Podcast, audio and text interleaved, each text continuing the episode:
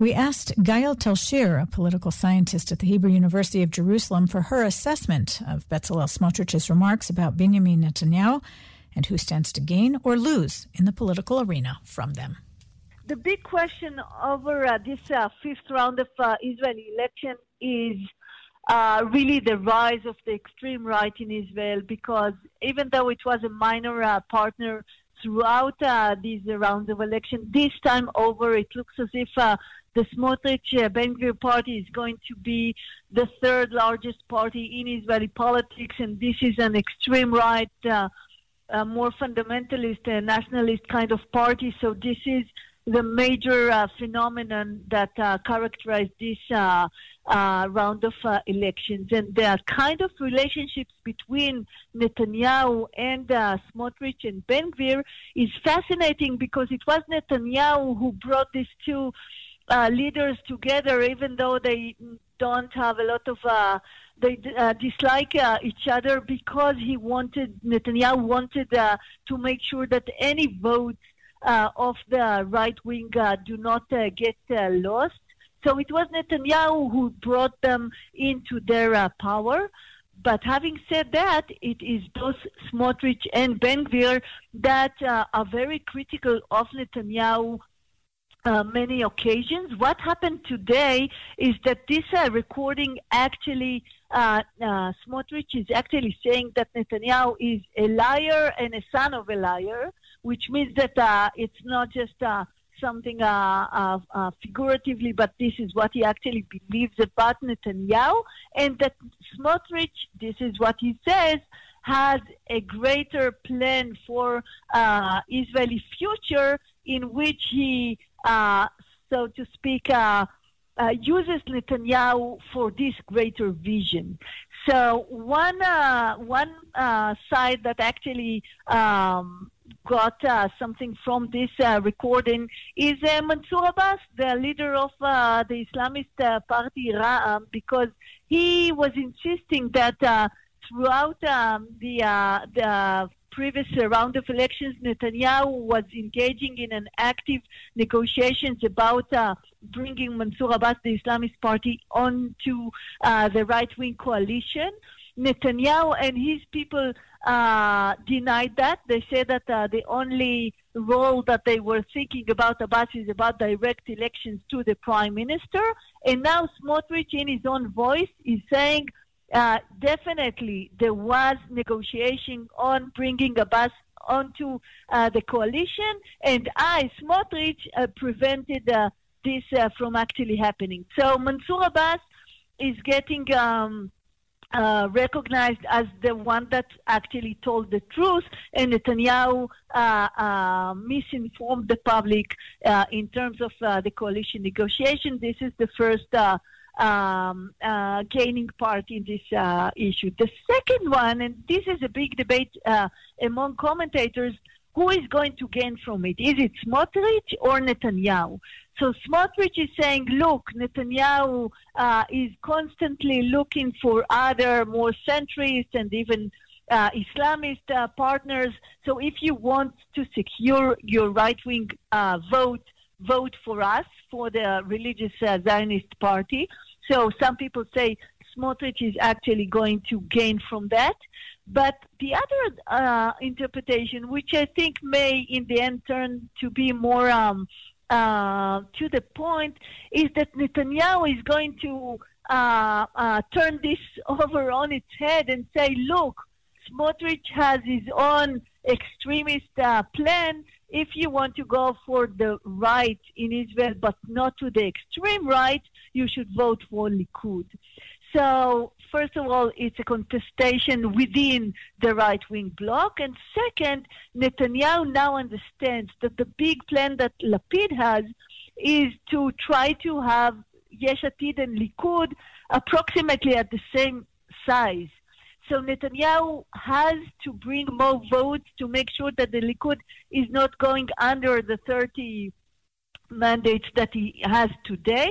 And his way of doing that is by criticizing uh, Smotrich and Ben Gvir's party because this is uh, the party that actually takes some of Netanyahu's vote and passes them on to the extreme right uh, in uh, Israel. So it may be the case that Netanyahu is actually going to be the winner of that by saying Smotrich is too much to the extreme. If you're a right winger, vote for the Likud and not for uh, Smotrich's party.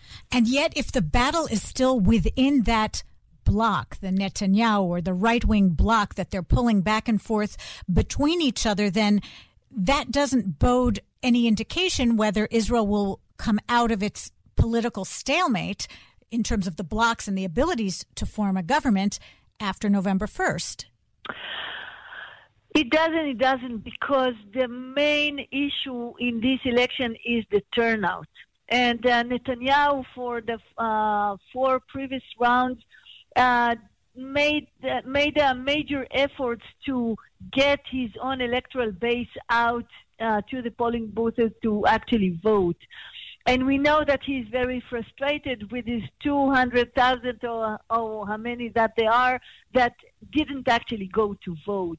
And it seems as if, especially Ben Gvir, uh, is uh, the key to bringing uh, these right wingers, extreme right wingers, uh, to vote on the election next uh, Tuesday, which means that even though Netanyahu uh, is wary of, uh, you know, mo- some of the Likud votes going towards uh, uh, religious Zionism. In terms of his bloc, they actually bring more voters. They don't take voters from the center or, or the left, but they take these voters that may over the last elections did not go to vote at all, and this time over they may come out to vote for Ben Gvir.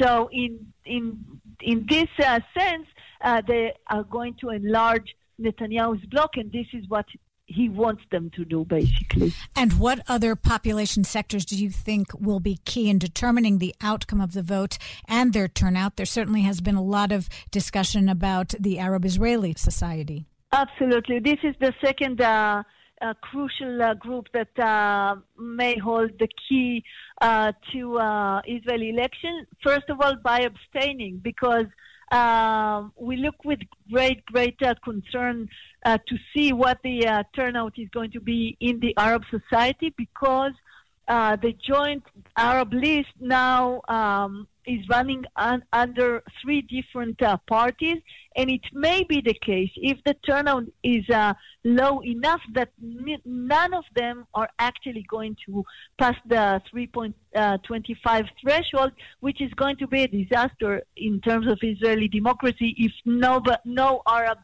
uh, party would actually emerge uh, as passing the threshold after the elections. Uh, on the other hand, if uh, the vote is going to be around 50%, uh, then maybe two of these parties are going to pass the threshold. And if this is the case, it might also be the case that Lapid will have a, a shot on uh, establishing the next coalition because once Balad departed from a, uh, the joint list and Balad is thought to be the more uh, radical part of the Arab uh, parties, then that releases, so to speak, uh, Ayman Odeh and uh, Ahmed Tibi uh, to actually negotiate with Lapid a support of his coalition, uh, maybe from the outside or some other uh, arrangement, and this may give Lapid a key, or at least put him in a position to try to establish the next government. So definitely, the turnout of the Arab voters is going to be crucial in terms of uh, these uh, coming uh, elections. And do you have, perhaps it's not a fair question, but do you have some kind of instinct or intuition of where we might be going among the various scenarios? A sixth election being also a possibility?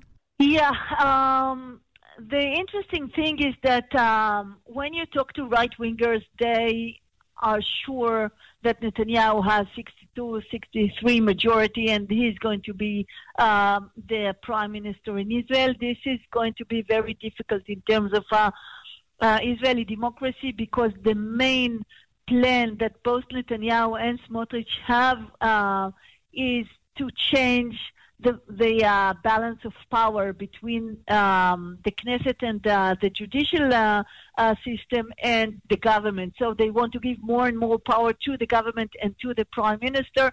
So in terms of Israeli democracy, this is a dangerous uh, outlook. But it looks as if Netanyahu keeps saying that if he is uh, mastering 61 votes, he will go with a narrow right wing coalition and would not even appeal to Gantz or any other party. So this is one likely scenario. The opposite uh, scenario is that um, those who are uh, against uh, Netanyahu are going to have a majority, even if just a slight majority of 61 uh, uh, votes. And if this is the case, then we're going to see uh, a contest, um, a competition between Lapid and Gantz as to who can actually form a government. So Lapid, we already said uh, his best option is to try to bring on board um, the um, not just Mansour Abbas's party, but also the joint uh, list. This is going to be very difficult because Gantz